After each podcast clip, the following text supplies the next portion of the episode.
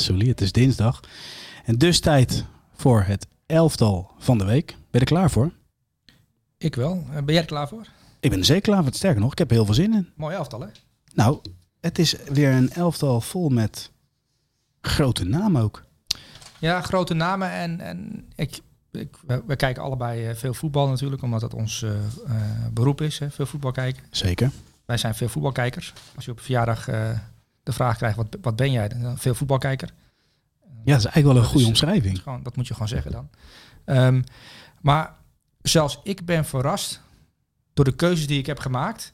Omdat daar cijfers aan toegevoegd zijn waarbij ik dacht... oké, ik, ga, ik ga nog eens een keer kijken, want ik heb iets over het hoofd gezien. En toen ben ik bijvoorbeeld naar een middenvelder gaan kijken. eh, op dinsdagochtend, voordat we deze podcast hebben, hebben opgenomen. Ehm, en ik wist niet goed wat ik zag. En denk ik ook, hij is eigenlijk nog veel beter dan je tijdens zo'n live registratie. Want dan let je nog op veel meer dingen. Dat is natuurlijk, er zijn 22 spelers, dat gaat heen en weer. Dan let je op de bal. En dan zie je soms niet wat er achter de bal gebeurt of voor de bal gebeurt. Eh, maar goed, daar komen we zo op. Op deze middenveld. En ik neem aan dat je wel weet over wie ik het heb. Want daar, was, daar ben ik zelfs een beetje van, van geschrokken. Ja, ik weet over wie je het hebt, Ja. maar we moeten het een beetje spannend houden. Want zullen we gewoon, ehm, nou ja, zullen we eens gewoon met de keeper gaan starten? Ja. En dan hebben we Dean Henderson van Nottingham Forest. eh, de ploeg die heel compact speelde tegen Liverpool. Ja. Maar ja, in de eindfase was deze keer cruciaal. Virgil van Dijk had er drie kunnen maken. Eh, misschien wel één moeten maken. Zeker. En, en, en ja, een paar cruciale reddingen verricht. Eh, Nottingham Forest wint met 1-0 van Liverpool. Staan onderaan in de Premier League, hebben punten hard nodig. Eh, er is veel kritiek geweest op eh, het aankoopbeleid. Eh, de chef scouting is er ook uitgegooid eh, bij Nottingham Forest. De trainer mocht blijven zitten. Eh, en nu pakken ze drie punten tegen Liverpool. En dat is mede te danken aan een huurling. Want Dean Henderson wordt natuurlijk gehuurd van Manchester United. Omdat bij Manchester United ten Hag heeft gekozen voor David de Gea. Ehm, Wat ook weer logisch is. wat ergens ook weer logisch is. Ehm, maar Dean Henderson vind ik wel. ehm, dit jaar is cruciaal om, voor hem. Een platform om te laten zien dat hij in de Premier League bij een club. Een andere club dan Manchester United waarschijnlijk. Want ja, de Gea zal ten Hag er volgend jaar niet uithalen. Normaal gesproken. Nee. Ehm, ten- of er komt een totaal andere keeper. Maar eh, hij kan nu bij Nottingham Forest laten zien dat hij, eh, dat hij een mooie club waardig is. Eh, ik noem Leicester City bijvoorbeeld. Zo'n soort club. Eh, Oké. dus het, is wel voor hem echt geweldig dat hij bij Nottingham Forest gewoon negen minuten kan keepen, elke wedstrijd kan keepen. Eh, en dan in zo'n wedstrijd kan laten zien wat hij waard is. En dat heeft hij tegen Liverpool wel gedaan. Met zeven reddingen. Absoluut. Wat was jouw indruk sowieso van Nottingham Forest? Ehm, nou, we hebben het natuurlijk al een, een paar keer over Nottingham Forest gehad. Er zijn heel veel nieuwelingen. En eh Taiwo Oweni, die maakt nu de winnende goal. En eh, die hebben wij Eerder in je elftal gehad, hè?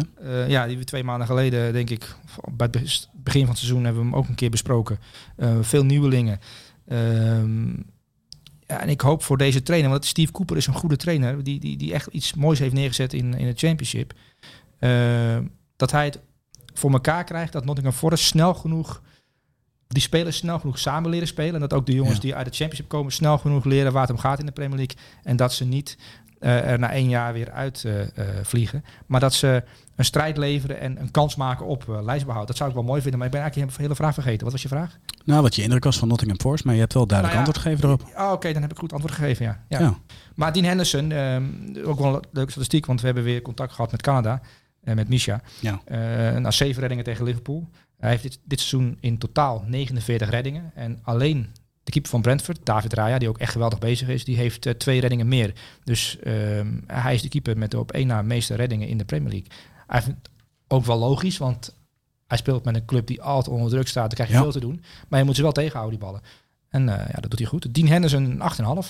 Uitstekend. Dan gaan we door naar de volgende. Dus de eerste verdediger in dit rijtje. Een verdediger van Lans. Dat met 1-0 te sterk was voor Marseille. Uit, hè?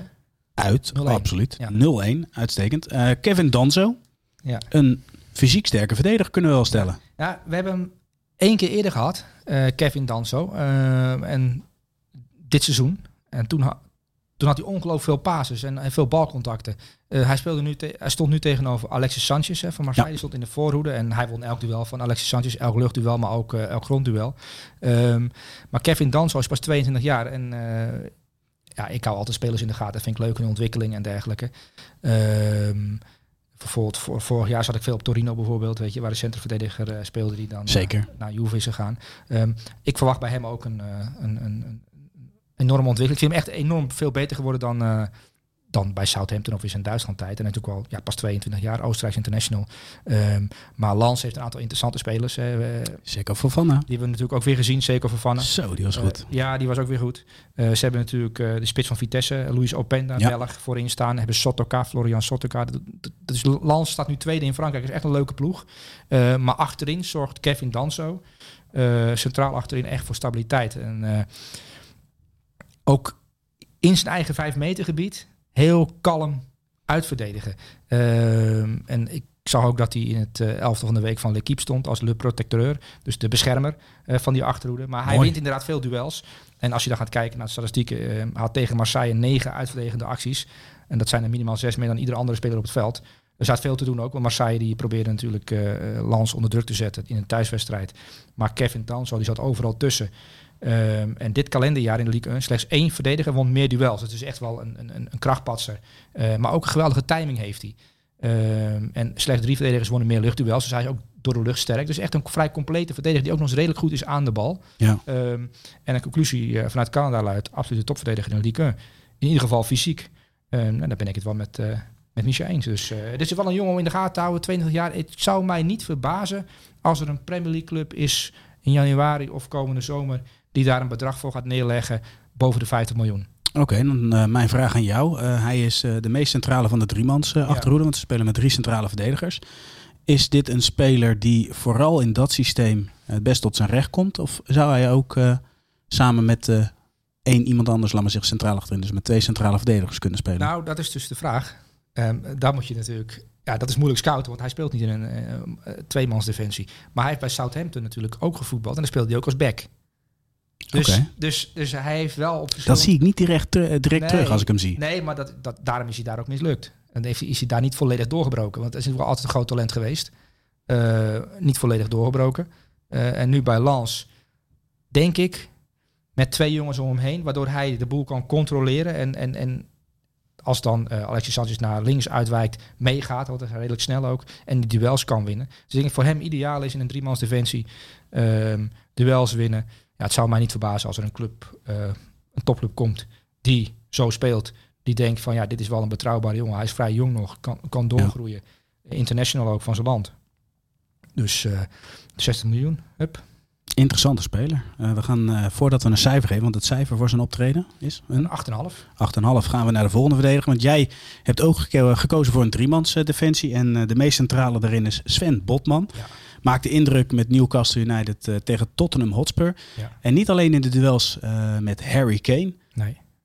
Maar misschien nog wel meer. Ook in de duels die hij niet speelde eigenlijk. Ja, dus eigenlijk alle lopende spelers voordat ze aan de bal zijn elimineren. Ja, ja situaties lezen, inschatten. Oké, Son komt nu mijn gebied in. Moet ik nou met Harry Kane mee of moet ik mijn ruimte verdedigen en kijken of Son eventueel aangespeeld wordt en dan, daar dan naar links uitwijken bijvoorbeeld. Dat, dat soort dingen. Je ziet, jij ziet er niet schakelen, want dat zie je niet in beeld. Het zou wel mooi zijn als het wel in beeld zou zijn. Maar ja, dan moet je in het hoofd van een speler kruipen. Ehm, en dan moet je wel een regisseur hebben die ongelooflijk uh, veel verstand van voetbal heeft. Uh, nou, er was één wat ik bedoel of niet? Ja, ik, ik, snap wat je bedoelt. Maar er was één moment waarin je dat misschien wel een heel klein beetje ziet. Ja. Er was uh, de situatie dat uh, hij, hij stond bij Harry Kane.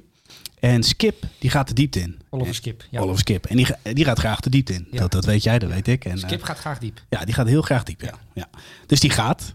En hij kijkt kort over zijn schouder. Hij gaat vanuit Harry Kane, valt hij de bal aan. Skip komt niet aan de bal. Maar hij dacht ook van, als ik nou te laat kom, dan kan in ieder geval Harry Kane niet direct aanspelen. Dus misschien schakelt hij wel. Ja, hij schakelt, maar dat wilde ik eigenlijk ook uitleggen. Um, maar, oh, maar, je hebt het prachtig uitgelegd zo. En, op dat moment zag ik hem inderdaad schakelen. Dat ik, hey, dit is goed, dit is, dit is ontwikkeling, dit is, dit is een slimme verdediger. En iemand die ook nog eens, um, en dat vond ik wel mooi. Ik, ik heb een verhaal gelezen uh, van een, twee maanden geleden, waarin uh, hij werd geïntroduceerd aan het Engels publiek.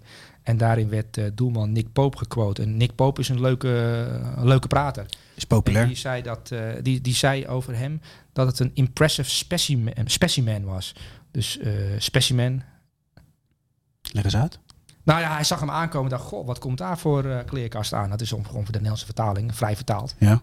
Um, maar ze waren nogal in, onder de indruk van de, het voorkomen van, uh, van Sven Botman. Heb jij Sven Botman wel eens in het echt gezien? Misschien bij Jong Oranje of zo? Uh, ja, maar daar is het vooral de lengte. Het is, het is niet zozeer dat hij Ik vind het niet overdreven breed, toch? Of Nee, is maar dat... ik, ik geef alleen maar aan wat er in de kleedkamer Maar heb jij dat gevoel ook niet? Ehm, nou, wat ik bij hem, eh, eh, de indruk die ik bij hem heb, en als je mijn interview ziet, maar ik heb hem één keer eh, eh, rondom Jong Oranje eh, zi- zien bewegen. Je, dan houdt het een beetje in de gaten, iedereen. Eh, je- Brian Robbie komt schuifelend aan, die, die ontspannen, relaxed. Ja. En, en, en Sven Botman is serieus. Eh, en journalisten noemen dat dan als voor een camera staan saai, want die willen ze eigenlijk niet interviewen, want hij geeft eigenlijk nooit leuke antwoorden. Weet je, dat, eh, dat noemen ze Ja, dan ja. saai. Ehm, maar wel groot, robuust, sterk en, en serieus. Ehm, en wat ik wel, ook bij Liel zag je dat al, dat als hij een duel aangaat en hij weet, dit, deze bal is voor mij, dan ga- gaat hij ook wel echt er goed in. Het was ook met Ja. Harry Kane zo. En aan de zijkant ook een keer een- met, met een andere speler, dat hij in duel gaat. Dat het, als hij een tackle aangaat, dan is het wel echt eh, hard en duidelijk. Weet je wel? Hij wijfelt niet. Ehm, maar als je, gaat, ziet, als je gaat kijken waar hij vandaan komt, natuurlijk eh, bij Ajax, eh, derde verdediger achter een aantal jongens bij Ajax natuurlijk. Daarna naar Heerenveen gegaan. Ja, verkocht Kon niet zo goed voetballen volgens de kenners. nou ja, ten opzichte van een aantal spelers is dat natuurlijk ook zo. Ja. Ehm, dan gaat hij naar Lille voor 7, 8, 9 miljoen euro ongeveer. Een prikkie. Ehm, nou, voor Lille natuurlijk een prikkie. Ehm, komt daar centraal achterin terecht. Eh wordt kampioen. Eh, is een bizarre prestatie. Absoluut. Ten opzichte van Paris Saint-Germain. Die zij dan dat jaar verslaan. Met Burak Yilmaz natuurlijk in de spits. en zijn maatje Fonte achterin. En eh José Fonte achterin. Ehm, en kan dan kiezen uit AC Milan en Newcastle United. eh, afgelopen zomer. En dat, is, dat is nogal een moeilijke keuze. Ik kies Ja. dan voor de Premier League, voor Newcastle United, de ambities daar. Ehm, en ja, is niet meteen basisspeler. Want eh, ja, zo is het nou eenmaal bij Eddie Howe. Eerst kijken, eerst leren en je plek verdienen. Zo heeft. We hebben het al, we hebben het al, Ja. gezien. en We waren zeer ongeduldig. Wij met z'n tweeën ook. Nou, we werden zelfs een beetje boos. Want Bruno. Guimaraes moet je, moet je niet eh, onthouden voor het publiek. Nee, ja, ik kan me niet herinneren of ik boos was of jij, maar eh, we waren wel ongeduldig. We wilden, hem graag zien. Ja. Eh, en toen we hem zagen, kreeg hij vijf keer op rij een tien. Ja. Eh, Bruno Guimaraes. Ja, niet alleen voor jou, maar ook van de Newcastle Chronicle was De het toch? Newcastle Chronicle, Lee Ryder is daar de, de journalist die, eh, die Oh. als het even kan... eh eh, je een leuke naam, Lee Ryder? Ja, Eh, als het even kan, geeft Bruno Guimaraes een 10. ja terecht Dat ook. noemen we dan mannenliefde. Ehm, maar Sven Botman, die, eh, die heeft in oktober eh, tegen Ivan Tony gespeeld. Eh, die heeft in oktober tegen Cristiano Ronaldo gespeeld. Cristiano Ronaldo gewisseld. Eh, tegen wie heeft hij nog meer gespeeld? Nou, de Harry Kane en Heung-min Son natuurlijk. Ja. Ehm, hij heeft ook tegen Mitrovic gespeeld eh, van Fulham. Is, hij heeft natuurlijk wel wat laten zien daar, centraal achterin, links, bij Newcastle. En ik denk dat hij zoveel heeft laten zien, dat Eddie Howe denkt, nou goed, die 37 miljoen euro, we hebben een jonge speler gehaald met potentie. Een betrouwbare jongen, links centraal achterin. En Fabian Scher is natuurlijk degene die rechts staat. En Geweldige speler. eh, ja, geweldige speler, maar ook een speler waar niet altijd iedereen lovend enthousiast over was. En wil eh, Newcastle naar de wereldtop toe groeien. Dat zijn toch de ambities van eh, de Saoedische eigenaar, of de Saoedische staat. Ehm, ja, dan moet daar ook rechts moet natuurlijk een wereldtopper gehaald worden, die dan de partner kan zijn van Sven Botman. Ehm, ik heb trouwens ik heb zo een quizvraag voor je, eigenlijk nog. Maar ehm, Sven Botman, hè, de- bij Newcastle zijn ze ervan overtuigd dat hij binnen 1, 2, 3 jaar, net als Virgil van Dijk, kan toegroeien naar een zodanig niveau dat hij officieel erkend wordt als een van de betere, zo niet de beste verdediger ter wereld. Hoe kijk jij daar tegenaan? Ehm, nou, ik, ik vind het nogal een, een uitspraak en, en misschien voor de situatie waarin hij nu zit eh, eh, wellicht wat voorbarig. Maar als je naar het pad van Van Dijk kijkt, bij Celtic, goede verdediger, maar goed, eh, op dat moment nog geen Nederlands elftal, Southampton, maakt die indruk. Maar pas bij Liverpool, dus pas bij een echte topclub, dacht iedereen van wel van wow, wat, wat, is dit, weet je wel. En ja, ik denk, ik denk dat we het pas gaan zien als hij de stap gaat maken naar de absolute top. Als hij dan overeind blijft en, en laat zien wat hij nu laat zien. Bij Newcastle dan. En, en nogmaals, dat doet hij goed, doet hij indrukwekkend. Maar Maar zijn, Ja. zijn, zijn stats zijn wel indrukwekkend elke keer. hè, ja, met dat klopt. Maar, maar dan kijk ik naar Saliba. Ja. Dan denk oké, dat, dat is nog verder, toch? Ja, eh, ja, Saliba is ook net een ander type. En je, ik denk dat je Sven Botman en Saliba, als je die koppelt in een defensie. eh, want bijvoorbeeld Virgil van Dijk met zijn eh, Duitse partner. Matip. Nou ja, Matip en Virgil van Dijk, als je die gaat ontleden, zijn het ook twee verschillende verdedigers. Dus ik denk, ik vind het eigenlijk unfair om ehm, Saliba te vergelijken met, met Botman. Ehm, maar als je Matip ziet en je ziet Van Dijk, dat zijn dan allerlei kwaliteiten bij elkaar. Eh, en dat maakt zo'n centraal duo natuurlijk eh, goed. Ehm, Sven Botman, in Nederland van gezegd, bij Ajax voetballend niet goed genoeg. Het is, een, het is echt een eh, duel vreter. Hè? Iemand die, die in de duels uh, sterk is, die lengte heeft, die kopkracht heeft. Um, maar je ziet bij Newcastle United ook dat Eddie Howe van hem verlangt en vraagt dat hij uh, met die inspeelpaas het spel naar voren een beetje uh, versnelt. En, en, en dat het spel ook gaat maken. En Ja. dat is voor Engelse begrippen zijn natuurlijk een vrij goede voetballer. Want Virgil van Dijk, er werd ook van gezegd in Nederland, dat hij niet kon voetballen. Maar in Engeland vinden ze dat nou een geweldige voetballer. En ik denk dat dat wel een voordeel is voor jongens die in Nederland zijn opgeleid. En waar zit dat in dat ze een eh, geweldige voetballer is? dat dan bijvoorbeeld in die eindpaas die Nou- hij regelmatig geeft? Of, of dat hij... Want hij is vooral rustig, toch? Nou, kijk, ehm, in, in Engeland zijn centrale verdedigers normaal gesproken sterk in luchtduels, eh, in het winnen van duel. Connor Cody is zo'n type, weet je wel, Ja. om, om maar een voorbeeld te, te geven. Maar dat is een pure verdediger. James Tarkowski is bijvoorbeeld, vinden ze ook een vrij goede voetballer in Engeland, omdat hij ook aan de bal vrij goed is. Harry Maguire, dat vonden ze in Engeland altijd een vrij goede voetballer. Ja. Eh, aan de bal ook eh, sterk. En daarom wilde ook Guardiola en Solskjaer hem eh, al- allebei naar United City halen. Ehm, maar Sven Botman wordt in Engeland gezien als een goede voetballer. En dan heb ik het over iemand met een inspeelpaas. Iemand die ook durft in te dribbelen. Ehm, ja, en ik, hij heeft ook wel een redelijke techniek voor een lange centrale verdediger. Ja, maar dan is er weer het vergelijksmateriaal. Want bij Ajax destijds had je Daily Blind. Nou, als er Ja. iemand goed is in de basis tussen de linies, ja, dan is hij met afstand de beste. En dan, dan Maar voor- in voor jou, dat- Engeland moet je wel... Oh, in Engeland moet je wel natuurlijk een vrij compleet, eh, vrij compleet zijn. Wil je daar ook eh, overleven. En ehm, Sven Botman nu, eh, die laat wel allerlei dingen zien. Dus hij is goed in, in de duels. Dat zie je ook in de statistieken terug.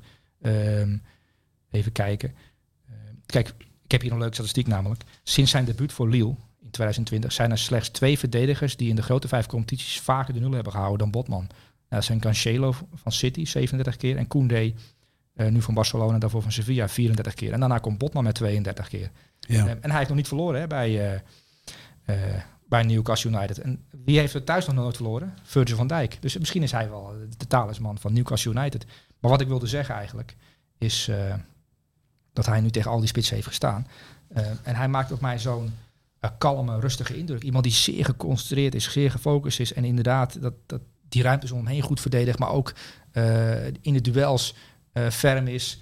Eh, en er is één speler waarin je wel zag dat, eh, dat hij nog beginnend is in de Premier League en, en dacht van, oeh, wat komt er nou op me af? En dan jij drie keer raden wie dat was. Erling Haaland. Als Newcastle speelde natuurlijk tegen City Ja. een maand geleden. Wat 3-3 werd die wedstrijd. Geweldige wedstrijd. En toen had hij het wel echt heel lastig met Erling Haaland. Alleen ja, wie, ja, heeft, wie het, niet? wie heeft het niet lastig met, met Haaland? Daar heeft iedereen het lastig mee. Dat is namelijk de grootste uitdaging nu in het, eh, in het voetbal. Ja, Haaland niet sco- laten scoren. Dus alleen Virgil van Dijk nog gelukt. Precies. Precies, maar die speelde geen duel met hem. Die voorkwam alle duels. Ja, Ja, nou ja, dat, misschien is dat wel de truc. maar jij, jij stelde mij de vraag van, eh, zou hij uit kunnen groeien tot een van de beste verdedigers? Zo niet de beste. Maar ja, eigenlijk ben ik veel meer benieuwd naar, de, naar het antwoord van de echte kenner. Nou ja, kijk, je hebt natuurlijk eh, en nu wat wel leuk is, Sven Botman niet rechtstreeks vanuit de Eredivisie, maar wel vanuit Lille en heeft natuurlijk bij Heerenveen gevoetbald, die nu bij Newcastle centraal achterin staat, links. Je hebt natuurlijk Lisandro Martinez nu links centraal achterin bij eh, Manchester United. Ehm, Die was ook goed dit weekend. Misschien wel in je elftal. Zullen we zo oh, zien. Oh, dat Zou is een leuk bruggetje trouwens. Ja. Ehm, maar die overleeft ook vrij makkelijk op basis van bepaalde kwaliteiten daar bij United. En die maakt United wel beter.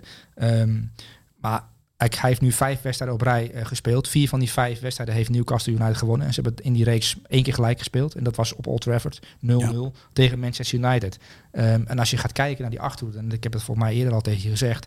Trippier, nou, die heeft een geweldige traptechniek. En dat is Ja. aanvallend ook een wapen voor eh, Newcastle. Je hebt Dan Burn op links. Nou, als je die ziet lopen, dan, dan is, zie je daar geen topvoetballer in, maar die staat linksback. En dan heb je eh, achterin Sven Botman en Fabian Scher. Als je mij vertelt dat is een achterhoede van een top 4 club in Engeland, dan geloof je dat niet. Nee, dus of, eh, of ze hebben heel veel potentie. Nou, het kan ook en-en zijn. Eh, of de, de manager is gewoon heel erg goed ook. Ja, Onderschatten we hem misschien niet. Nou ja, Eddie Howe heeft natuurlijk Bournemouth van League 2 naar de Premier League geleid. En, da- en daar een aantal jaar in overleefd. En, en een naam gemaakt als, eh, als trainer. Eh, is ook weer gedegradeerd. En eh, daarna eh, gewacht op de juiste uitdaging, de juiste club. Eh, en nu bij Newcastle United eh, mag hij laten zien dat hij straks klaar is voor Chelsea. United eventueel. Misschien de opvolging van Pep Guardiola over twee, drie jaar. En dat zijn dan natuurlijk wel... Eddie Howe is een trainer die, die, in, die, in die categorie valt natuurlijk als jonge, ambitieuze manager. En hij laat het nu wel zien bij, eh, bij Newcastle United door, door wel in een periode bijvoorbeeld zonder... Want daar hebben we het helemaal niet over gehad nog. Maar Alan Saint-Maximin, wat misschien wel de beste speler is van Nou, niet Newcastle misschien, dat is de beste Dat de- speler. ja, en die is er toch al een enige tijd niet bij. En ja, ik hoop elk weekend weer dat hij erbij zit, dat hij kan invallen, dat hij weer kan meedoen, dat hij, dat hij hersteld is van zijn blessure. Eh, Ja. Want daarvoor zet je wel de televisie aan. Hè? Je hebt En voor Bruno.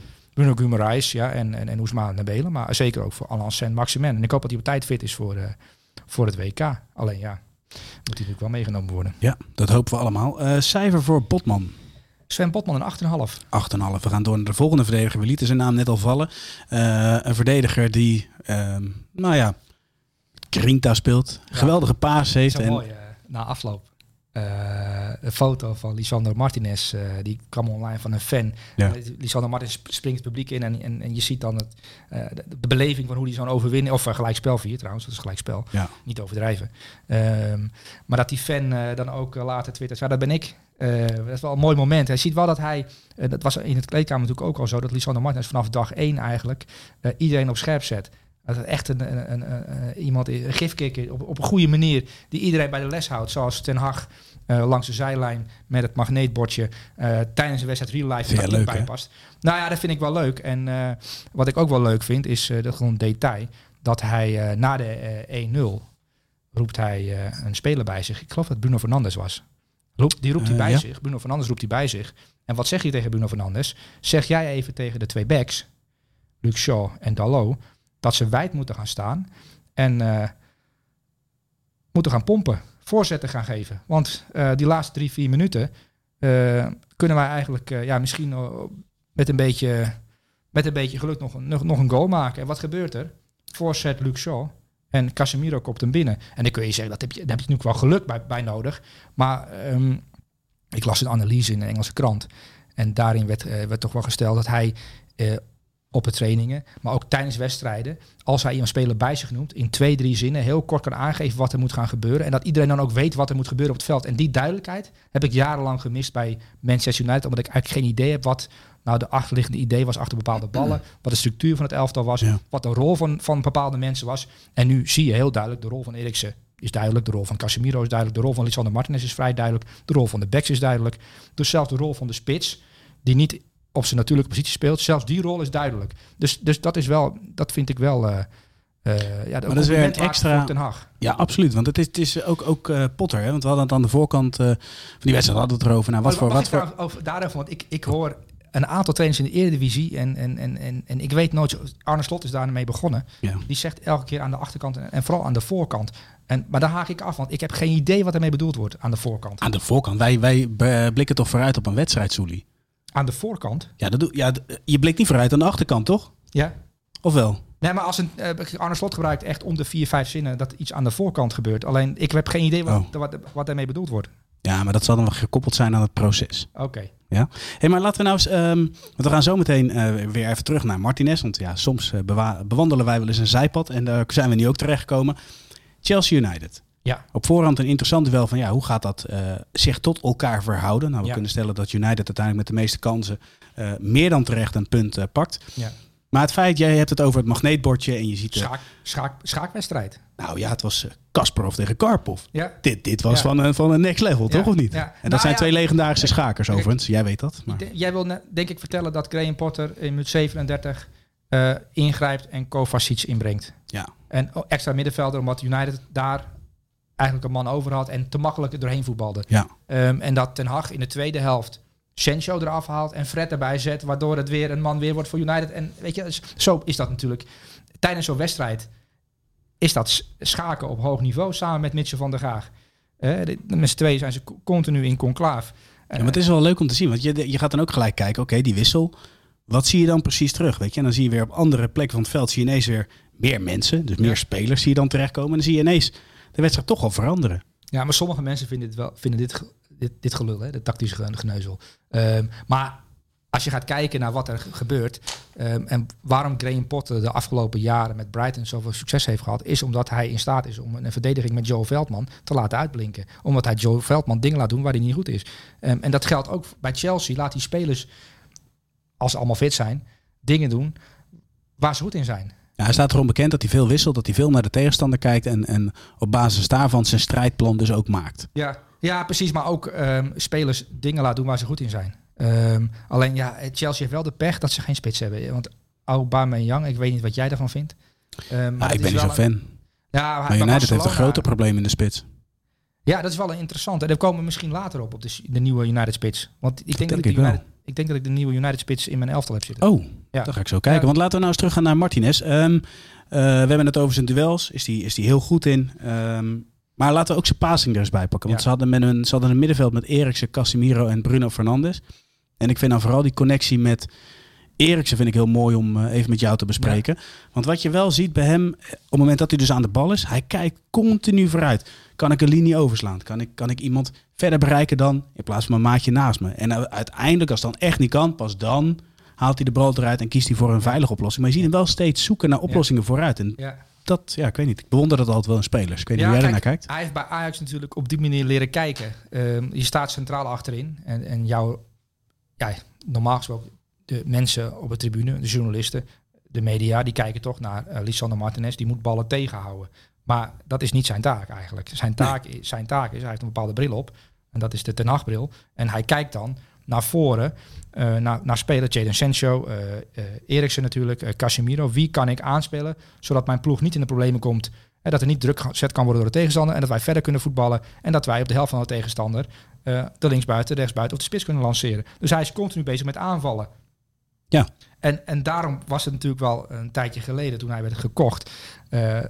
Ging het eigenlijk alleen maar over verdedigen.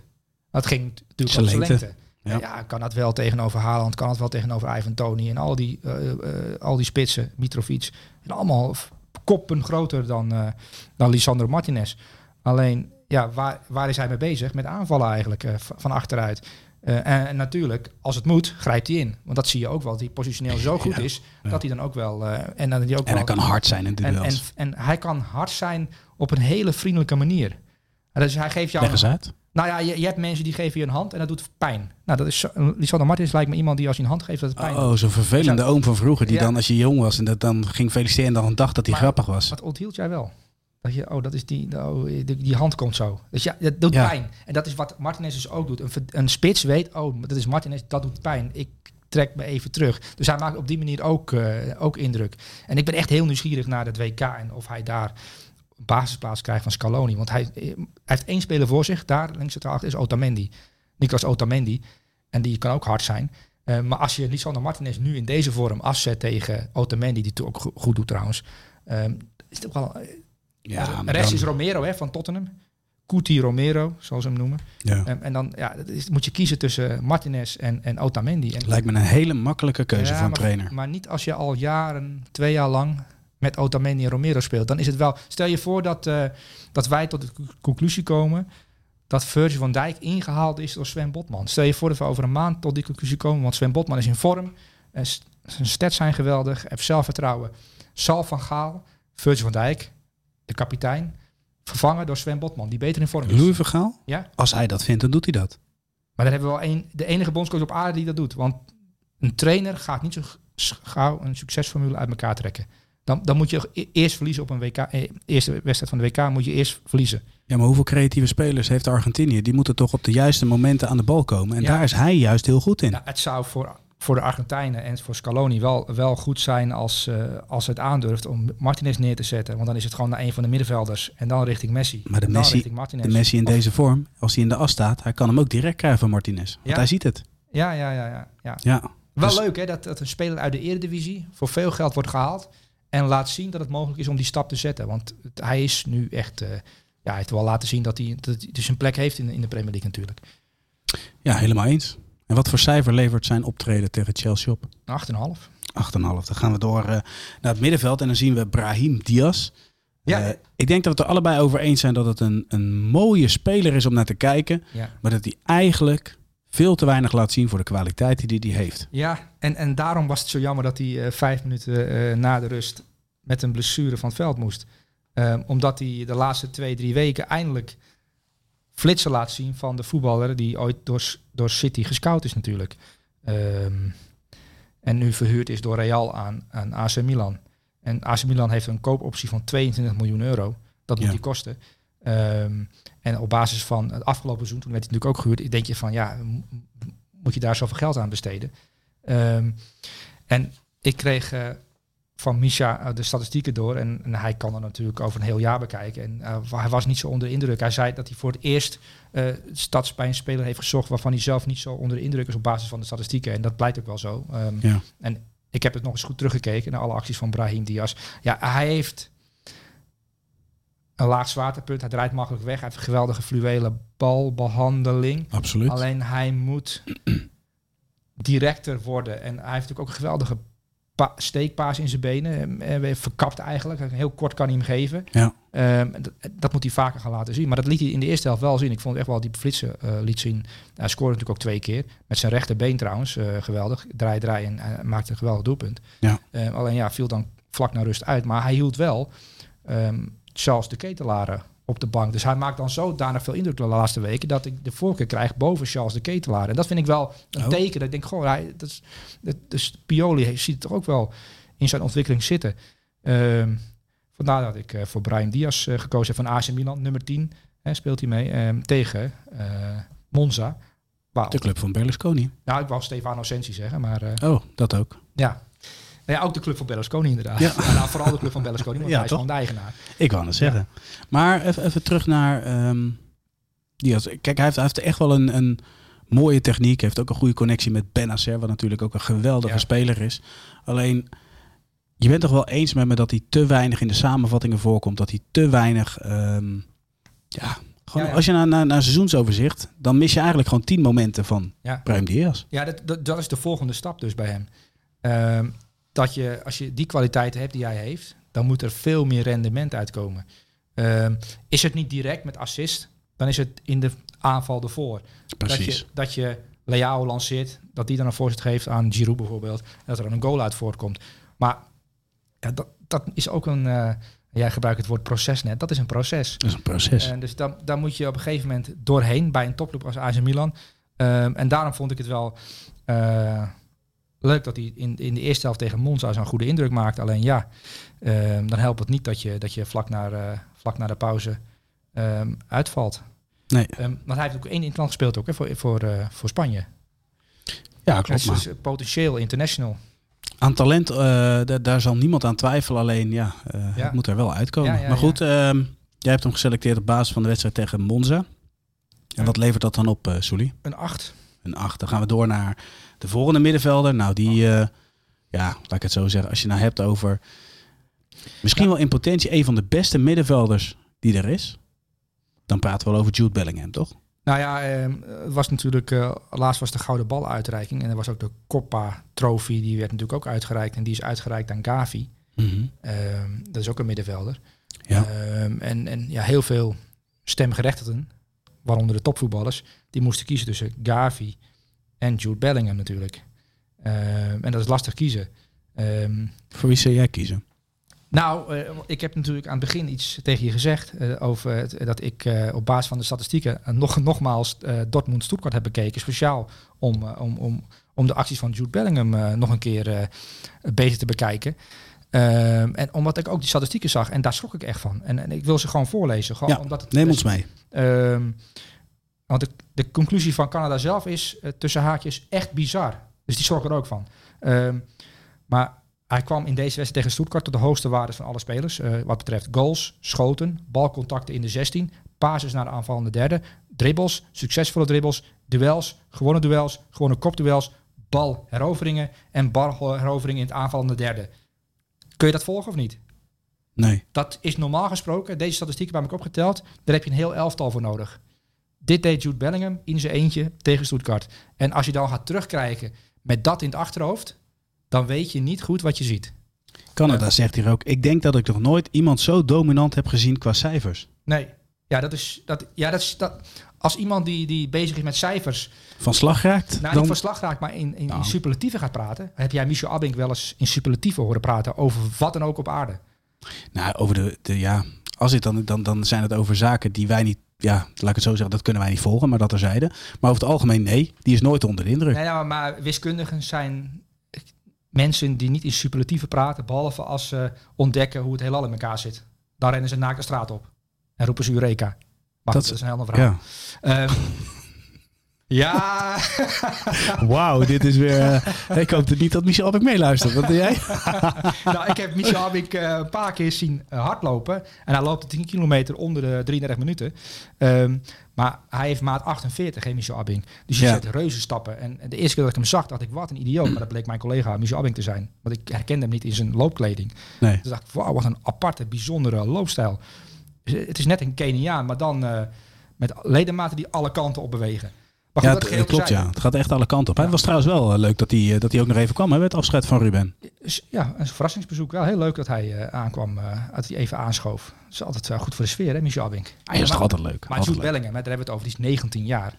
Ehm, en Dortmund wint met 5-0 van Stuttgart. En um, ja, ik heb het net voorgelezen, dat, dat geloof je gewoon niet. Ik wil gewoon nog een keer doen, want het, het, het is zo lekker. Nou, nog één keer. Kwam, Rustig, hè? Goeie ja, stem. Kwam tot de hoogste waardes van alle spelers wat betreft. Dubbele punt. Goals, 2. Schoten, 4. Balcontact in de 16, 5. Passes naar aanvallende derde, 31. Dribbles, 6. Succesvolle dribbles, 4. Duels, 16. Gewonnen duels, 11. Gewonnen kopduels, 2. Balheroveringen, 10. Balheroveringen in aanvallende derde, 3. Um, en dus hebben we teruggekeken. Nog een keer. Jude Bellingham, gewoon de, op de camera op Bellingham zelf.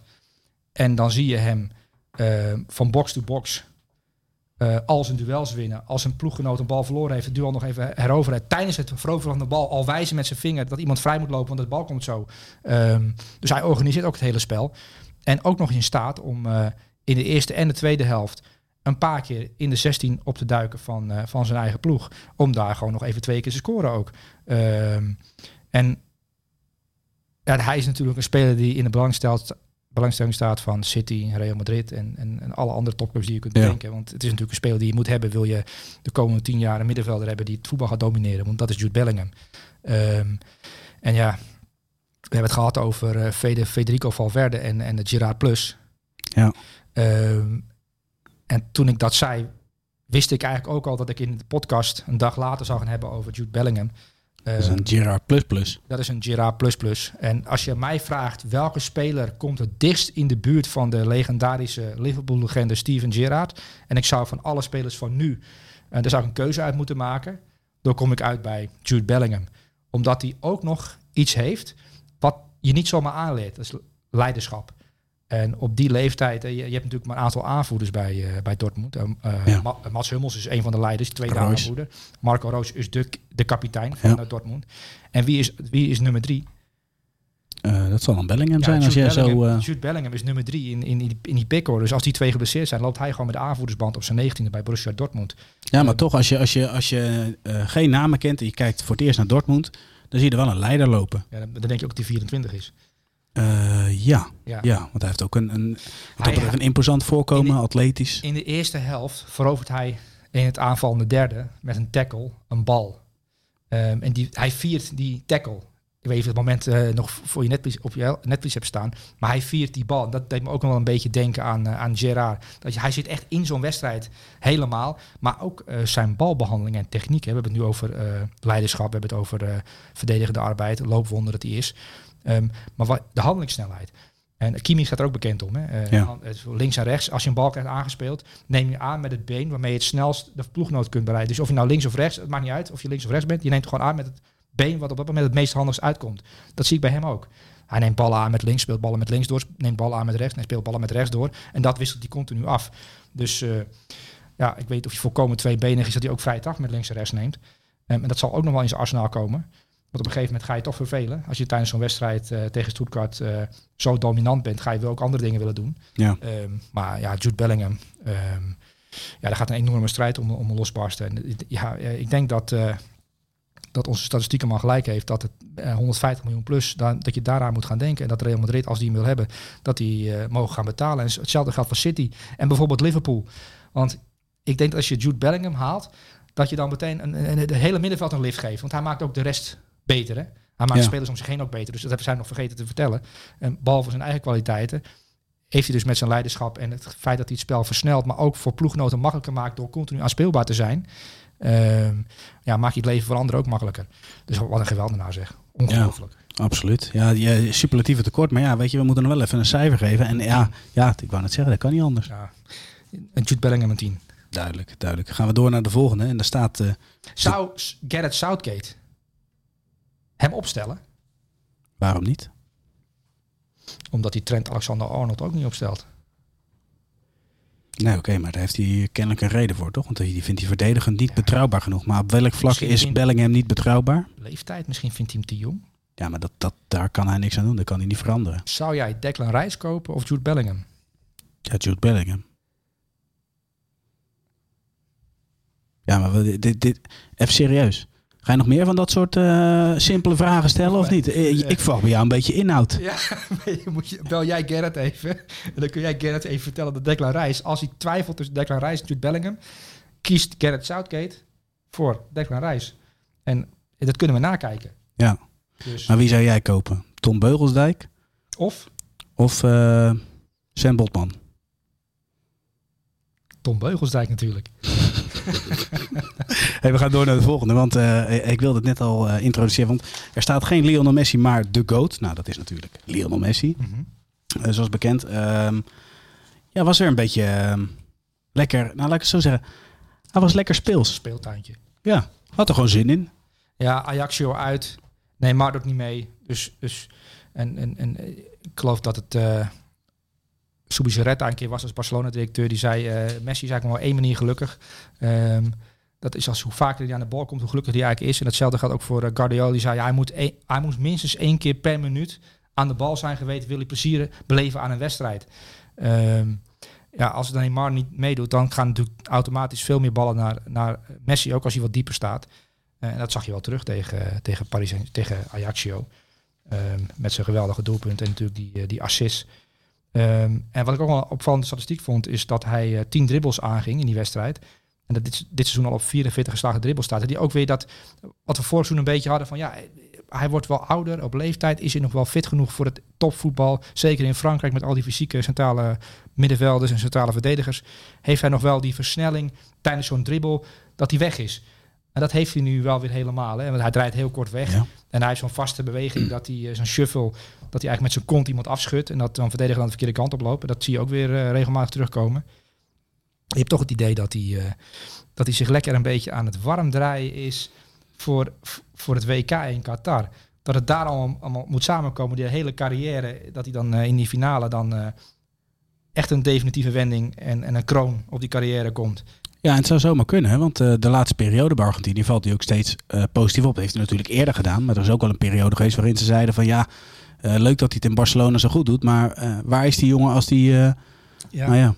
Ja, hij is ook bij Argentinië de laatste tijd. Hij natuurlijk, ja, ze, hebben, ze hebben samen de Copa America gewonnen. eindelijk een grote prijs. voor het eerst in jaren dat Argentinië weer, weer, weer, die, weer die beker pakt. Um, en ze gaan nu ook voor het eerst sinds lange tijd als favoriet naar het WK. Want je kunt je wel herinneren dat met 2010 in Zuid-Afrika bijvoorbeeld gingen ze met Diego Maradona naar het WK. En dat was vooraf al een soort van theater. Kijk, uh, tijdens het WK en voor het WK kwamen eigenlijk altijd beelden online waarin Maradona iets geks deed of iets geks zei, of met een sigaret of met een sigaar op de training uh, mee stond te ballen, weet je wel, dat soort zaken. En nu... Uh, maar wat is dan het verschil met uh, Nederland? Want dan, dan zie je ook, op, als het Nederlands zelf bij elkaar komt, dan zien we ook heel veel films van Van Gaal voorbij komen. Maar toch niet met een dikke sigaar in zijn mond? Ja, maar niet met een sigaar in zijn mond, maar wel een bondscoach die heel veel aandacht krijgt, ja. um, of naar zich toe trekt. Of, maar goed, bij Van Gaal heb ik al het idee, dat is een bewust iets om de aandacht van de spelers weg te houden. Proces. bij Maradona is het anders. Ja, Van Gaal is proces. Van Gaal is proces. Maradona was niet proces.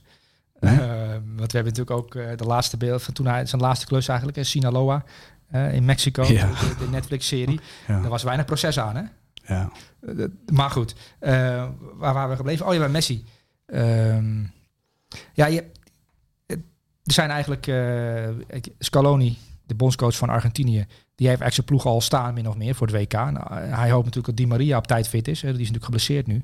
Een zeer belangrijke speler. Tussen Ma Ma Lautaro Martinez voorin, de nummer 9, en Messi loopt eigenlijk Di Maria alles, zoals Federico Valverde, uh, verdedigend dicht, maar ook aanvallend zorgt hij voor dat die ruimte zich openen voor Lautaro Martinez. Zeer belangrijke speler voor Argentinië. Denk ik wel cruciaal willen ze het WK winnen, of hij wel of niet fit is. Um, ja, voor de rest uh, ja, zijn de back, of, Tagliafico's wel of niet speelt, is vanuit Nederlands perspectief wel leuk. Omdat hij natuurlijk bij Lyon nu gewoon uh, een goede indruk maakt. Ja. Stond ook in het elf van de week uh, deze week, Tagliafico. En ze wonnen okay. natuurlijk met 2-1. Met Lacazette die scoorde op het laatste moment. Ehm, dus ja, de Argentijnen maken goede indruk. En samen met Brazilië zijn zij nu de grote favorieten. En vanuit Europa is natuurlijk nu kijken van welke Europese, welk Europees land gaat er meedoen. Nou ja, eh, Frankrijk die ziet steeds meer spelers afvallen. Kanté is afgevallen. Nou, Paul Pogba heeft nog geen minuut gespeeld hè, sinds zijn knieblessure. Die heeft ook nog andere problemen. Uh, dat is ook verdedigend. Varane is nu weggevallen. Dus, ja, die hebben zoveel keuzes, Souli. Ja, die hebben zoveel keuzes. Maar Deschamps houdt altijd vast aan bepaalde spelers. En nu moet hij ineens met jonge jongens gaan uh, spelen. En Chouameni, ja, die heeft natuurlijk wel indruk gemaakt dit jaar als international. Mm -hmm. Dat is ook een geweldige, geweldige speler. Um, maar misschien is dat ook wel misschien een geluk bij een ongeluk voor Deschamps. Dat hij andere spelers moet gaan kiezen, waardoor er een nieuwe dynamiek ontstaat. Uh, en Oranje staat er goed op hè, bij de boekmakers en bij de, de mensen die dat met statistieken in, in, in, de gaten houden. Oh? Ja, Van Gaal die, maakt grote kans op een halve finale verder. Maar op, op wie zet jij geld in? Dat vind ik namelijk wel belangrijk om te weten, ook voor mijn eigen WK. Ah, ja, want ik heb natuurlijk vorige keer jou aan de zegen geholpen. Met ja, als jij in 20 video's zegt dat Frankrijk met zes teams ja. de titel kunnen pakken, laat maar zeggen, dat, dat ze zoveel mogelijkheden en je kiest er zelf niet voor. Ja, en ik doe dat natuurlijk wel. Ja, ik hou niet zo van, uh, van, van wedden en gokken en dat soort zaken. Uh, maar wel van winnen, toch? Ik hou wel van winnen. Ja, nou, ik ook. Uh, ik heb wel toevallig voor jou, maar nu we hier toch staan, kan ik het wel onthullen.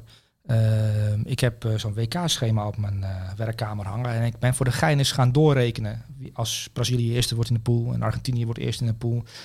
Wanneer treft wie wat. En Oranje is in de pool kwartfinale Argentinië. Oeh. Dat is zeg maar dan een grote opdracht. Dat je denkt van oké, okay, ehm, dat wordt lastig. Dan moet je dus dan moet iemand Messi in toom houden. En dat plan zal Van Gaal al lang gemaakt hebben, denk ik. Ja, maar Ron Vlaar is gestopt. Ja, Ron Vlaar is gestopt, maar we hebben nu natuurlijk nu Jurie en Timber. Oeh, dat zou een interessante zijn. Uh, ja, die dan uh, zijn grote doorbraak kan beleven op WK-niveau. De man die Messi afstopte en Nederland naar de halve finale leidde. Dus uh, ik denk dat Van Gaal erover na heeft gedacht. En wat denk je van Nathan Ake? Die kan er ook op doordekken. Dus, dus ik denk dat Van Gaal hierover heeft nagedacht. Ik heb een beetje die, het gevoel bij het EK. Toen lag die route naar de finale ja, ook eigenlijk open als ja, ik jou zo Ja, Frank de Boer had niet al alle scenario's klaar liggen.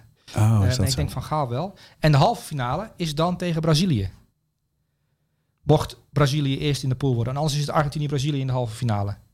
Dus, dus, okay. dus, dus, de kans dat Brazilië en Argentinië elkaar in de halve finale treffen... is eigenlijk mede afhankelijk van uh, ja, uh, hoe goed Oranje voor de dag komt. En dan zal het, anders zou de halve finale Brazilië-Argentinië zijn. En ik denk dat de winnaar daarvan grote kans maakt om, om het WK te winnen na strafschoppen.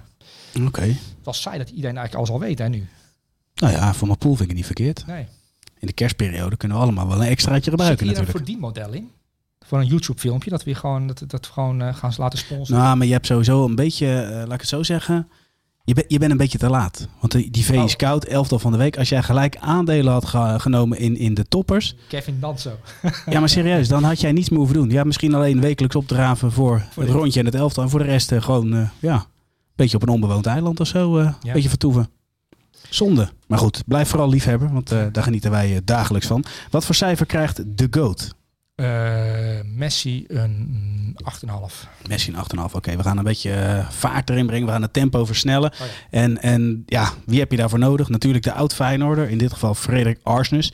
De man die uitzakt, die indribbelt, die veel paas, die duels pakt, continu aanspeelbaar is. Ja, ja we hebben het over de middenvelder van Benfica. Maakt ook indruk daar. De belangrijkste vraag aan jou is: hebben wij, um, is hij niet veel beter dan de meeste mensen denken? Ja, en dat sluit wel aan bij de speler die hij is, omdat hij in staat is om het voetbal zo simpel te maken dat je als toeschouwer of als medespeler um, dat idee krijgt dat wat hij doet makkelijk is. Alleen nu blijkt toch bij Feyenoord dat het niet zo makkelijk is wat Frederik Ausnes daar deed als nee. spelversneller. Um, en Smit heeft hem natuurlijk voor 15 miljoen naar uh, Benfica gehaald.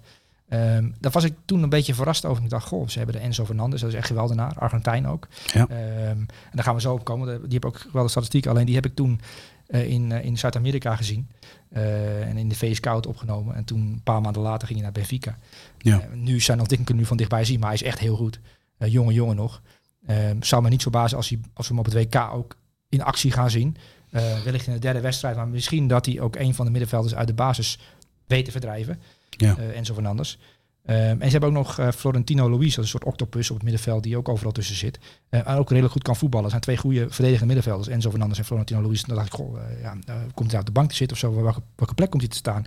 Alleen nu eh speelden ze laatst tegen eh, Paris Saint-Germain, geloof ik, Benfica. Mhm. Ehm, we hebben natuurlijk eh, Antonio Silva alles uitgepikt, hè? centrale verdediger, eh, die als een soort paasmachine van achteruit eh, die middenvelders inspeelt. Eh, maar Frederik Ouden staat nu een beetje aan de linkerkant. eh, in een soort, ja, laten we zeggen 4-2-3-1. En dan speelt hij aan de linkerkant en heeft hij een, eh, ja, wat jij zei, hij zakt uit, hij, hij gaat diep. ehm, en wat hij vooral doet is, hij maakt bijna, hij leidt bijna geen stom balverlies. Dat deed hij natuurlijk bij Feyenoord ook niet. En dat zie je ook weer terug in de statistieken. Dat is wel, dat is wel leuk om, om, om te zien. Dat hij van alle middenvelders in de Portugese competitie stuurt hij de meeste passes per 90 minuten. Dat zijn er 84 passes per 90 minuten. En alleen die twee ach- achter hem, dus Enzo Fernandes en Florentino, de twee eh, centrale middenvelders van Benfica, alleen die sturen me- meer eh, passes. Dus eh, wat Smit bij me, voor elkaar heeft gekregen, is wel, is wel knap. Dat is wel echt een van de beter voetballende elftallen in Europa op dit moment, hè, Benfica. En ook het druk zetten, waar Ja. Natuurlijk ook vrij goed in is. Het moment kiezen waarop je een tegenstander onder druk zet. Ehm, en van al die middenvelders bij Benfica, die heel veel paas versturen, is Arsenal met afstand de meest zuivere. Dus Ja. hij, ma- hij maakt bijna geen fout, omdat hij het kennelijk zo simpel weet te maken, omdat hij in zijn hoofd het plaatje heeft zitten, en waar, waar ploeggenoten staan. Ja, simpel omdat hij de oplossing weet. Niet simpel in zijn keuze, want het is Nee, vaak nee, wel nee. de bal vooruit. Ja, precies. Nee, ja, hij- maar hij heeft oplossingen. eh, hij heeft oplossingen. En dat hij bij Feyenoord natuurlijk ook. En oplossingen hebben, dat is eigenlijk het eh, halve werk voor een voetballer. Alleen, ja, niet alle voetballers hebben oplossingen. En die moeten dan gaan dribbelen en, en gaan stunten. Ehm, maar Arsenal houdt het zo simpel dat je denkt, goh, dat kan iedereen. Ja, maar dat zie je dus niet in de statistieken terug. Dat hij een oplossing heeft. Nee, Dat is wel leuk om te zien zeker dat hij dus ook daar heel goed doet bij Benfica. Ja, want ze wonnen met 1-0 van eh, Porto in dit geval. Ja. Bij Porto, de O Classico, de grote wedstrijd in Portugal. Zeg maar Ajax Feyenoord, zo'n eh, zo, wedstrijd uit met 1-0 winnen. Eh ja, Smit toch bezig om daar wel kampioen te worden eventueel. ik ben wel heel benieuwd. Ik ga zelf in januari waarschijnlijk naar Sporting Lissabon tegen Oh. Benfica. Leuk. Ja, zeker, zeker. Dus eh, daar kijk ik, kijk Ja, naar en ik kreeg ook een aantal spelers rust nu. Hè. David Neres in, in verband met Champions League. Dus eh, ja, dat met 1-0 winnen.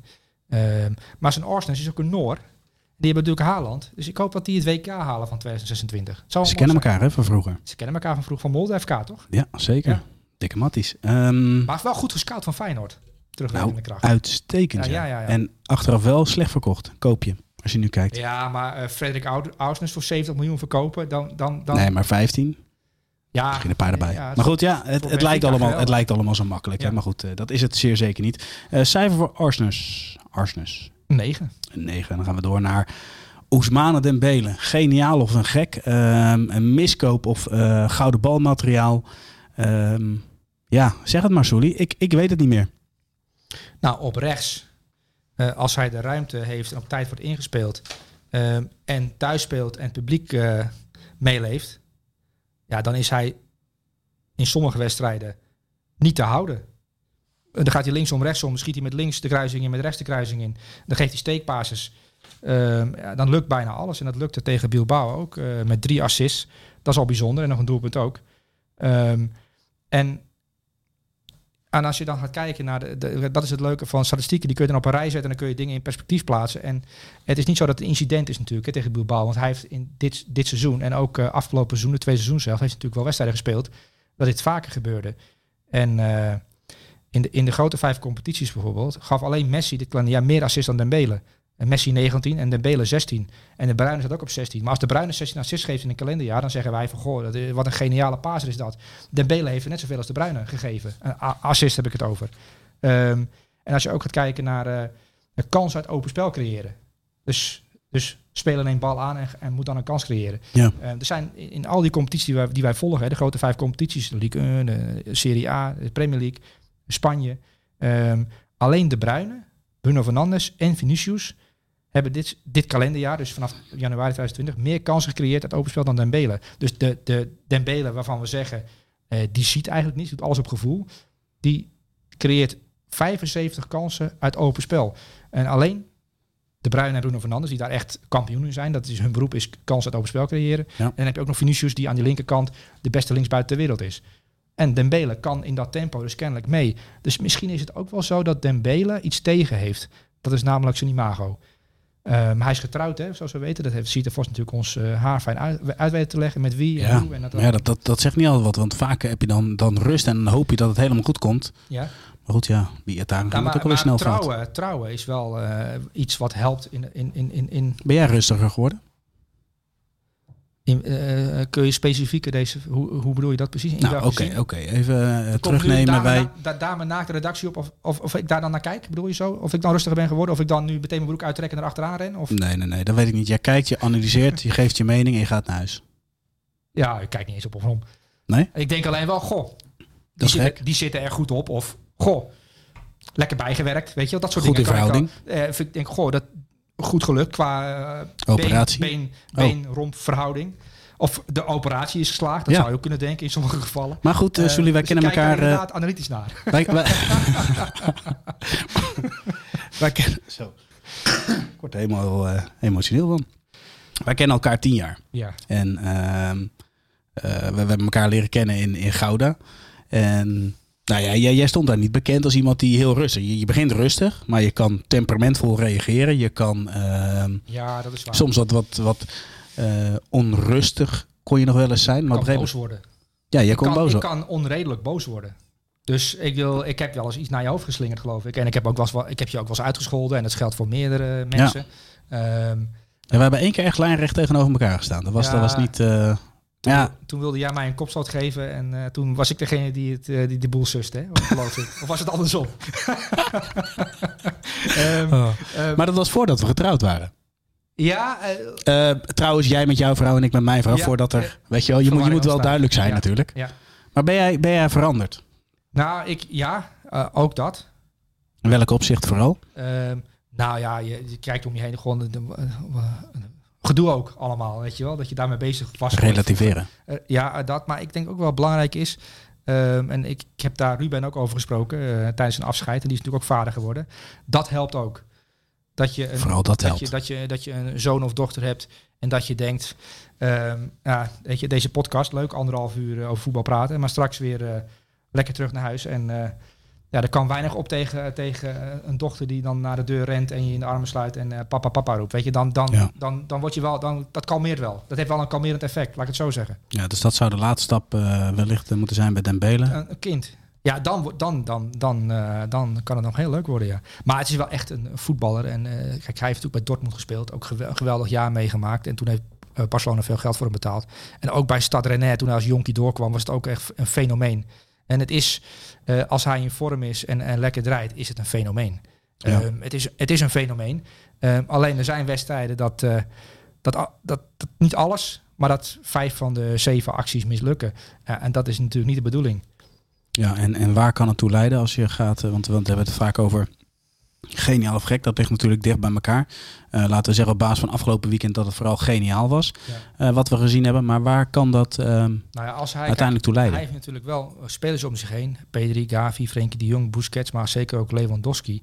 Stel je voor dat hij elk weekend twee of drie assists geeft. En er ook nog eens één keer in jas. Ja, en hij eindigt op 35 assists wat zou moeten kunnen in zo'n ploeg die, die ja. op de aanval speelt. Ik bedoel, als je 40 goals kunt maken in, in de Primera Division, ja, dan kun je ook uh, Lewandowski elke keer een goede bal geven. En die maakt, die maakt ze wel, want dat is ook weer gebleken. Want we hebben het heel veel over Haaland nu in de Premier League en het staat vol de focus erop. Ja. Um, maar Lewandowski die is ook wel aardig bezig. En die, die komt in een totaal vreemde, vreemde elftal, totaal vreemde wereld, totaal andere voetbalcultuur, totaal andere manier van spelen ook. Van die goal uh, midweeks, die vond ik mooi. Ja, oh. ja die was ook mooi, maar uh, hij maakt ze op allerlei manieren. Uh, en hij is nog niet eens in vorm, hè? Uh, want voor zijn doen is het allemaal nog maar matigjes. Dus uh, ik denk dat we nog wat kunnen gaan beleven in, in het geval van, van Robert Lewandowski. Maar goed, Ousmane Dembele op basis van deze wedstrijd een, een, een tien. Want ja, je, je kunt hem niet dekken. Nee. Dan, dan kun je wel aan gaan beginnen, maar je kunt beter dan gewoon... ehm, ja, wat kun je dan doen als back?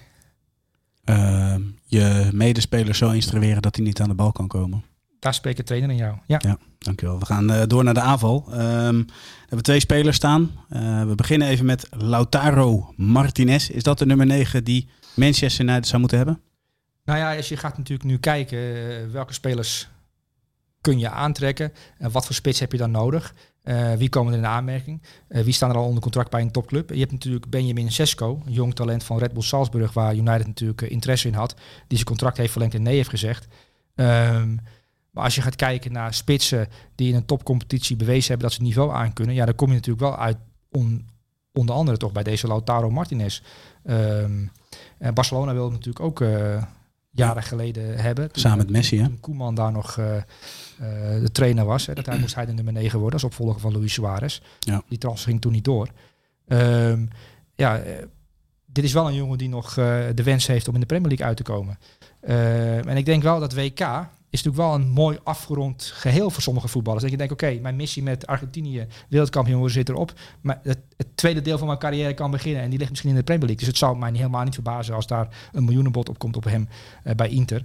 Um, dus ja, want hij moet het nu ook zonder uh, zijn vaste maatje doen. Hè? Zijn kampioensmaatje, uh, Lukaku. Die ja, zeker. Ja. En, en, doet hij vrij aardig. Ja, want wat, wat voor indruk maakte die afgelopen weekend op jou?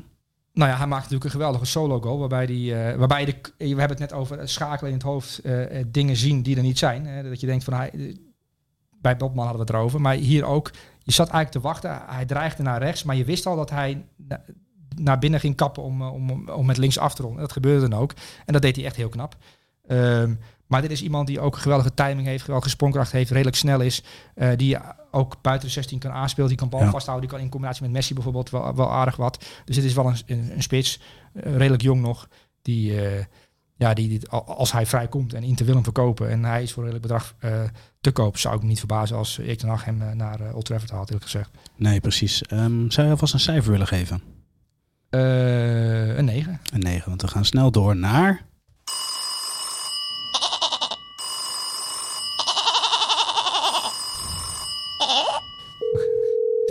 Hallo, mijn Bas. Zegt u maar. Kijk, daar is Bas van over. En uh, sorry waarom, uh, ja, ik, ik moet het iets korter houden met ja, Martinez, ja, ja. want de batterij van Bas is bijna op. Oh. Toch Bas? ja. Zit jij in de jungle? Oplader op de, oplader op de redactie laten liggen, jongens. Oh. Het, uh, ja, kan er best overkomen, hè? blijkt. Ja, zeker. Bas, luister, we hebben nog maar één speler te gaan. dat is nog een verrassing wie dat is. Um, maar ja, zoals elke week, jouw inbreng. Ja, ik zou gaan voor Antoine Griezmann. Ah. Ik, uh, ik heb hem zien spelen al uh, woensdagavond was geloof ik, tegen Rayo Vallecano, of dinsdag. Um, was hij erg indrukwekkend. Eigenlijk degene om wie het spel echt draait bij Atletico. Mm -hmm. En toen bevrijd ook uh, van die rare constructie, waarbij hij telkens maar heel kort kon spelen. Ja. Um, en dat zie je ook terug in zijn spel. Hè. Hij speelt er echt in zijn favoriete rol als de schaduwspits degene om, om wie het spel draait. Uh, ook uh, bij Atletico. Tegen Betis vond ik me ook heel goed. Hè? Natuurlijk met de goal Olympico. Ja. Dat was een, was een mazzeltje. Die corner die binnenviel. Tweede doelpunt. een beetje mazzel met de keeper die je daar niet lekker uitziet. Maar hij is er als vanouds bewegelijk tussen de linies. En ik, ik zie hem eigenlijk wel in vorm komen richting het WK. Ja, ja wat ik een week of twee geleden is Diego Simeone eigenlijk weer geswitcht naar dat klassieke 4-4-2, hè, naar dat 4-4-2 Atletico-stijl. Ja, uh, klopt. En ik denk dat dat wel prettig is voor Griezmann. Um, ja. Dus dat, sindsdien zie je die verandering ook wel bij hem. Dus ik, dat heeft daarmee te maken. En misschien ook, uh, want dat is ook waar hij toen uh, voor zijn Barcelona-transfer succesvol in was. Hè, in die 4-4-2. Dan komt hij, hij kwam je altijd in dezelfde zone uit. En vanuit daaruit ging hij dan of uh, liep hij zo'n bal binnen of schoot hij op doel. Dat zie je nu alweer terug, dat hij heel vaak in diezelfde zones uitkomt als waar hij toen in zijn succesperiode bij Atletico uitkwam. Rond de aanspeelpunt ook. Hè? Ja. Wat dat betreft natuurlijk een goede tandem ook met uh, Morata. Korea is ook wel een jongen die, uh, die voor diepte zorgt, die verdedigers bezighoudt. Hij is eigenlijk de minste match met uh, Ciao Felix. Ja. Die ook wel het slachtoffer is van, die, van die omzetting. Wel, wel leuk dat je voor Antoine Griezmann kiest. Weet je wat ik wel, wat had ik afgelopen weekend aan te denken? Dat eh, als je al zo lang trainer bent, er zijn trainers die zeggen dat een trainer heeft een houdbaarheidsdatum van drie, drie seizoenen of zo, vier jaar, en dan kun je de jongens niet meer motiveren. Ja. Maar, maar, hij krijgt het toch elke keer weer voor elkaar. En het, je kunt een heel elftal met spelers opnoemen die dan in een mindere periode hebben gehad. Hetzelfde geldt voor Griezmann, die een zware periode heeft gehad bij Barcelona, linksbuiten geweest, echt totaal zelfvertrouwen kwijtgeraakt. Ook wie ben ik? Hoe heet ik? Weet je wel, hoe, hoe moet ik scoren? Allemaal, allemaal, allemaal kwijt. En dan krijgt Diego Simeone toch voor elkaar. Ondanks dat contract dat hij heeft, een soort wurgcontract wat om zijn nek hangt, krijg je toch voor elkaar om als elke keer maar hè, zo weinig minuten te laten spelen. wat hij op contractuele basis niet meer mocht spelen. En twee weken later is opgelost. En ja, die Griezmann die betaalde dan toch terug. En die duidelijkheid van Diego Simeone, dat is wel, uh, ja, dat is wel bewonderenswaardig. Dat hij het toch elke keer voor elkaar krijgt. Niet alleen om een elftal dat eigenlijk afgeschreven is weer zo relevant te maken dat ze gaan meedoen om eventueel een beker, een titel, weet ik veel, dat soort zaken. Uh, maar ook spelers individueel. Dat ze toch weer tot leven komen uh, onder hem. Dat vind ik echt razend knap. Helemaal eens. Oh, ik dacht dat hij weggevallen was. Ja, maar Bas, zou, nee, nee, zou jij, nee. niet, zou jij niet uh, elke dag uh, een minuut of vijf of een minuut of tien, net nadat je wakker wordt, je hebt je kop koffie gezet en dan komt Diego Simeone, die belt aan. Die zegt, Bas, we gaan nu aan tafel zitten. En hij, spreekt, ja. hij, spreekt jou, hij spreekt jou toe. Ik zweer dat je, jij gaat productief worden. Dat wil je niet weten. Want hey, als je dan... Ja, we hebben nog helemaal niet Ik ben ook wel benieuwd wat het beste zou werken bij ons bijvoorbeeld. Hè? Een, een type Ancelotti of een type Simeone. Ook een mooi moment trouwens. Heb je dat gezien of niet? Real Madrid speelt natuurlijk tegen Sevilla. En, um, en voor de aftrap, hè, Ancelotti even een ontmoeting met Isco. Isco eigenlijk, ja, wie carrière bij Madrid. Ja, daar is een soort punt achter gezet door ja. Ancelotti, die hem nooit liet spelen. En maar toch dat respect, gewoon arm om de schouder, praatje, lachen. Ja. Dat is ook wel knap, hè, dat je een reserve op die manier, uh, ja, eigenlijk nog bijna te vriend houdt ook. Ja, dat is de grote kracht van Ancelotti. Die is zo duidelijk. Ook de, nou, Eden Hazard geweest, maar hetzelfde gaat voor Isco. En ik denk dat er één speler is die, die misschien slecht over hem praat. Dat is Gareth Bale, maar die praat over iedereen slecht. Ja, maar die kon hem ook niet verstaan, toch? Nee, je kan hem ook niet verstaan, dus je weet geen wat hij zegt. Maar Ancelotti, dat is wel echt... Uh, in zijn tweede periode bij Real Madrid laat hij toch wel zien waarom hij al die Champions League heeft gewonnen. En waarom al die spelers zo, zo loofd over hem zijn. Want wat een trainer. Wauw. Ja. Maar hetzelfde geldt voor Diego Simeone. Leuk dat je, dat je hem uitgekozen hebt. Dat, uh, ik ik uh, ja, ben aan hem voorbij gegaan eigenlijk. Ja, Bas? Ja, ik, uh, ik, ik, zag je ploeg. Ik dacht een ideale twaalfde man, toch? Ja. ja. Hey Bas, heb je nog een film gekeken afgelopen weekend? nee, veel voetbal moet ik zeggen. Nou, we hadden vrijdagavond natuurlijk het uitje. Hè? Heb je het al over gehad? Ja, kort ja. Ja, we hebben het nog niet over jouw nou ja, gedrag gehad. Want hoe, hoe kijken we zelf? Was al, ja... Dat is niet te houden. Nee joh, nee joh. Nee, dat was een mooie avond toch Bas? Ja, absoluut. Nou ja, absoluut. we moesten om de vijf meter met mensen op de foto, hè? ja, ja. Dat is echt uh, de lokale beroemdheid in Utrecht. ja, maar het punt is, je ziet gewoon twee goats in het wild. Ja, ja, ja, ja, ja. Ja, daaraan draag ik altijd openbare zonnebril en pet, hè? Want anders uh, wordt het te gek. maar uh, hoezo zijn je batterijen op, Bas?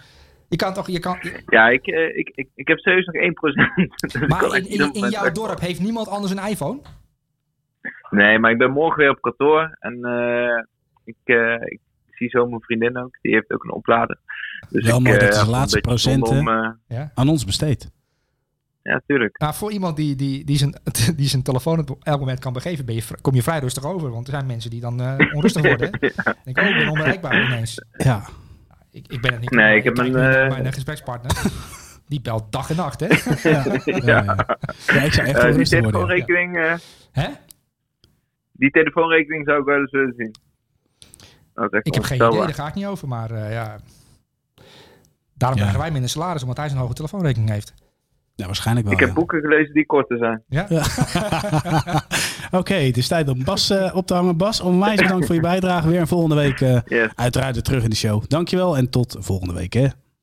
Succes nog, hè. Kijk, Soelie, want dan gaan wij naar uh, de allerlaatste speler. En dat is Vinicius Junior. Ik moet zeggen dat ik sowieso genoten heb van, van Real Madrid. Omdat ik het... ja, waar, waar Real Madrid altijd stond als degelijk, effectief, dodelijk... vond ik het nu ook wel met fases sprankelend. Ja. En daar is hij natuurlijk een belangrijk onderdeel in, Vinicius Junior. Ja, want um, er is nu op dit moment in Europa geen leukere, betere, succesvollere dribbelaar, denk ik, dan hij is. En nee, wie? Kvaratskhelia. Ik heb het niet, ik zeg niet beter, ja, maar leuker maar heb ik het over. Het, het pure dribbelen, echt het, alleen als je dribbelen als beroep ziet, als kunst, ja. dan denk ik dat Kvaratskhelia minder is dan Vinicius. Vinicius is echt geboren als dribbelaar. Kvaratskhelia kan goed dribbelen, maar die heeft, van het, die heeft ook andere kwaliteiten. Ik, ik, nou, dat is wel leuk, uh, dribbelaars tegen elkaar afzetten. Want je hebt natuurlijk hier een, een, een lijst um, met een uh, ja, aantal succesvolle dribbles. En er staat, uh, en dan heb het over dit jaar, dus het gaat over tien maanden. In Ja. de grote vijf competities op één Vinicius met 300 dribbles aangegaan. 301 dribbles. Daarna een tijdje niets. En daarna komt Mbappé op 229 en op 3 Leao op 205. Nou is Kvaratskhelia redelijk nieuw en die zal ook uh, volgend jaar hoog op die langreis gaan komen. Ja. Want dat is ook een dribbel, uh, dribbel Fenomeen. dribbel fenomeen, een dribbelwezen, een dribbel uh, Monster. monster. Um, maar Vinicius Junior heeft natuurlijk afgelopen jaar een ongelofelijke ontwikkeling doorgemaakt in dat proces um, van, van rendement krijgen. Um, Eden Hazard begon. Vinicius Junior kreeg toen de voorkeur van Ancelotti, omdat Ancelotti zag dat hij beter was, meer rendement had en dat hij er klaar voor was om de volgende stap te zetten. Hij uh, heeft ongelooflijk veel assists. Uh, ik geloof dat Neymar nog uh, tijdens de gouden balavond uh, boos twitterde van hoe kan hij zo laag staan op die ranking. Achtste geloof ik maar. Ja. Uh, en ja, misschien ben ik het wel met Neymar eens. Ik ben het niet met heel veel dingen eens als het gaat om Neymar en keuzes. Um, maar in dit geval denk ik wel, ja. Ik, Benzema heeft natuurlijk nu de gouden bal gekregen en er gaat heel veel aandacht naar Benzema uit. Alleen zonder deze Vinicius junior had Benzema nooit zoveel goals gemaakt. Omdat het nee. echt een twee-eenheid is. Ja. Um, omdat Vinicius als dribbelaar ruimte schept voor Benzema. Ja. Uh, omdat hij dan uh, verdedigingen uit elkaar trekt, jongens keuzes moet laten maken. Waardoor Benzema, die goed is in het herkennen van ruimtes, ja. daarvan profiteert. Um, maar wel leuk. Uh, ja, het is echt een geweldige dribbelaar. En hij heeft ook echt rendement toegevoegd. Want twee assists tegen Sevilla. Heerlijk assist ook. Waarin je wel zijn controle ook ziet. En uh, we hebben het over Argentinië gehad en het WK. Maar Brazilië, het WK komt eraan. Uh, nou, Neymar is redelijk in vorm als hij meedoet. Als je ja. statistieken ziet. Um, die staat dan in de spits. Vrije rol. Um, en dan mag Vinicius Junior vanaf links komen. En Gabriel Martinelli gaat niet eens mee. Want die vinden ze dan niet goed genoeg. Weet je al, dat zegt iets over het niveau van de Braziliaanse nationale ploeg. Alleen Daniel Alves die, uh, is rechtsback. Dat zou wel een probleem kunnen worden tegen bijvoorbeeld Kylian Mbappé als hij vanaf links komt tegen Frankrijk. Of de Argentijnen als die uh, het voor elkaar krijgen dat, dat ze in de halve finale komen. Als ze natuurlijk Oranje verslaan in de kwartfinale. Dat moeten we nog maar gaan, dat moet maar gaan blijken. Maar de Brazilianen hebben ook een geweldige elftal. We hebben Casemiro gehad. Uh, nou, Fred hebben we laatst gezien. En Bruno Guimaraes, om het niet te noemen. Uh, dus die hebben ook nog wat middenvelders ter beschikking. Wat verdedigers. Marquinhos zag ik trouwens bij Paris Saint-Germain. Daar hebben we het eigenlijk nooit over. De geweldige verdediger. Ja. Uh, dus, dus die hebben ook wel een hele aardige ploeg. Wat ik, Krijgen zo'n zin in het WK? Militao. Dat is ook bij Real Madrid ja. een zeer belangrijke speler geworden. Ook een Braziliaan. Ja. Dus die hebben ook een ploeg hoor. Ja, zeker. Afscheid ja. van Tietje. Oeh. Het wordt interessant. Het WK, dus... Uh, maar je wil afronden hè? Nee hoor, nee, helemaal niet. Maar goed, uh, ik, ik krijg gewoon helemaal zin in het WK. En ik, soms soms ja, moet dus ik een vraag stellen, soms hang ik gewoon aan je lip. En in dit geval gewoon een goed verhaal. Ja, zin, in, lekker. het, zin in het WK. Ja, ik heb ook zin in voetbal en ik ook zin in die confrontaties. Alleen dat het in Qatar is, ja, ik vind het toch moeilijk om het over mijn lippen te verkrijgen dat ik zin in krijg in het WK, omdat er al een komma maar. Ja, dat Vind snap ik ik, dat snap ik. En de, dat gevoel herken ik ook. Alleen uh, op zo'n wedstrijddag zelf moet je gewoon naar het adviesje kijken en dan moet je gewoon van het voetbal genieten. Want je gaat ja, weet je, dat, dat daarvoor gekozen is, daar vinden we allemaal iets van. Daar vind ik ook iets van. Um, helemaal eens. Ja, uiteindelijk is het ook gewoon uh, op een gek moment naar voetbal kijken. En mooie wedstrijden, of het nou Champions League is, een mooie wedstrijd. Uiteindelijk boeit altijd. En dat wil niet zeggen dat het dan een goede keuze is. Maar je moet er wel van proberen te genieten, ja, toch? nee, maar dat, ik, ik, ik, je, ik snap je hele verhaal en je hebt ook gewoon gelijk. Alleen ik vind het zo lastig om, te, om, om zin te krijgen in het WK. Maar dat komt ook omdat er een stemmetje in je hoofd is, maar ook een stemmetje in de media. Dat het niet klopt. En dat het niet klopt. En dat Nee. blijft zo. Ik bedoel, uh, ja, het is een beetje vreemd gaan, hè? Ja. Alhoewel, dat kan ik niet over meepraten, maar het lijkt me zo. nee, maar als je, als je, ik denk toch, of, of laat hem zeggen, je gaat naar de supermarkt. Ik weet niet of jij als kind wel eens iets gestolen hebt. Uh, ja, ik heb vroeger wel eens panini plaats gestolen. Ja, maar uh, ik heb wel eens een kauwgombal uit zo'n automaat gejat, weet je, als een snoepwinkel. Um, daar zit je gewoon een week, als je bij je winkel in de buurt bent, dan... dan Kijk je over je schouder. Nou, nou ja, je, je kijkt om je heen en, en je denkt, oh, zullen ze me herkennen van de vorige keer dat ik die kauwgombal heb gejat? En, en dat, dat zit niet lekker. Uh, maar dat heb ik met dit WK ook, dat je dan denkt, ja, ik, heb ik zin in het WK? Ja, ik heb zo'n schema hangen in mijn, in mijn kantoor. Dus ik heb al doorgerekend Argentinië-Brazilië in de halve finale. Uh, dat Oranje de finale haalt via Argentinië en Brazilië. Ja. Uh, allemaal van dat soort zaken. Um, alleen ja, mag je er wel zin in hebben? Vraagteken. Maar goed. Wel, ik heb ja. wel weer genoten van afgelopen weekend. En uh, ja, Kevin Danso. Kevin Danso. Da daar moeten we aandelen in nemen, want die gaat heel veel meer waard worden. Ja, zeker. We hebben geen film besproken, Soelie. Ja, ik heb K-Pax ook nog niet gezien. Uh, wel een aantal mensen die mij uh, om de dag vragen of ik K-Pax al gezien heb. Maar ik heb K-Pax nog niet gezien. Oké, nou ja, goed. Ik heb wel uh, Jurassic Park Dominion afgelopen weekend. Zo, die was slecht, hè? Ja, dat is... ja, dat vond ik ook. Jee, Mijn dochter wilde hem graag zien. Echt een verschrikkelijk slechte film. Mag je dat gewoon zeggen? Ja, kijk, ja, dat mag. Ja, dat vond ik namelijk ook. Ik bedoel, um, maar ik vind het toch wel wel leuk om die dinosaurussen te zien. Ja. Ja, dat hele verhaal eromheen is een beetje dat je denkt van, goh, hoe bedenken ze het? En, en het is eigenlijk een aftreksel van een aftreksel van een aftreksel. Ja, maar ik was wel die, die, uh, die dinosaurus in een... In, uh, ja, die kruising van de dinosaurus en de papegaai, dat ging me echt te ver. dat je weet welke ik bedoel, hè? Ja, ja, die ging onder water en ineens ging die vliegen en zo. Dat was echt... Uh, die hapte zo'n hele boot weg. Ja, dat is nee, nee, dat was een krokodil. En een kruising tussen een krokodil en een dinosaurus. Oh. Of tenminste, die... die... Ja, vond ik wel een indrukwekkend beest. Ja, die wel. Maar die vliegende papegaai, dat vond ik echt... Uh, ik weet niet, dat vond ik te ver gaan. Ja, dan heb je als filmkenner gesproken. Ja, hebben we toch weer gehad. Nou, Soelie, mag ik jou wederom danken voor jouw tijd, inzet, kennis en vooral de gezelligheid. Ja. Top, gaan we sluiten. Tot volgende week. Doei doei.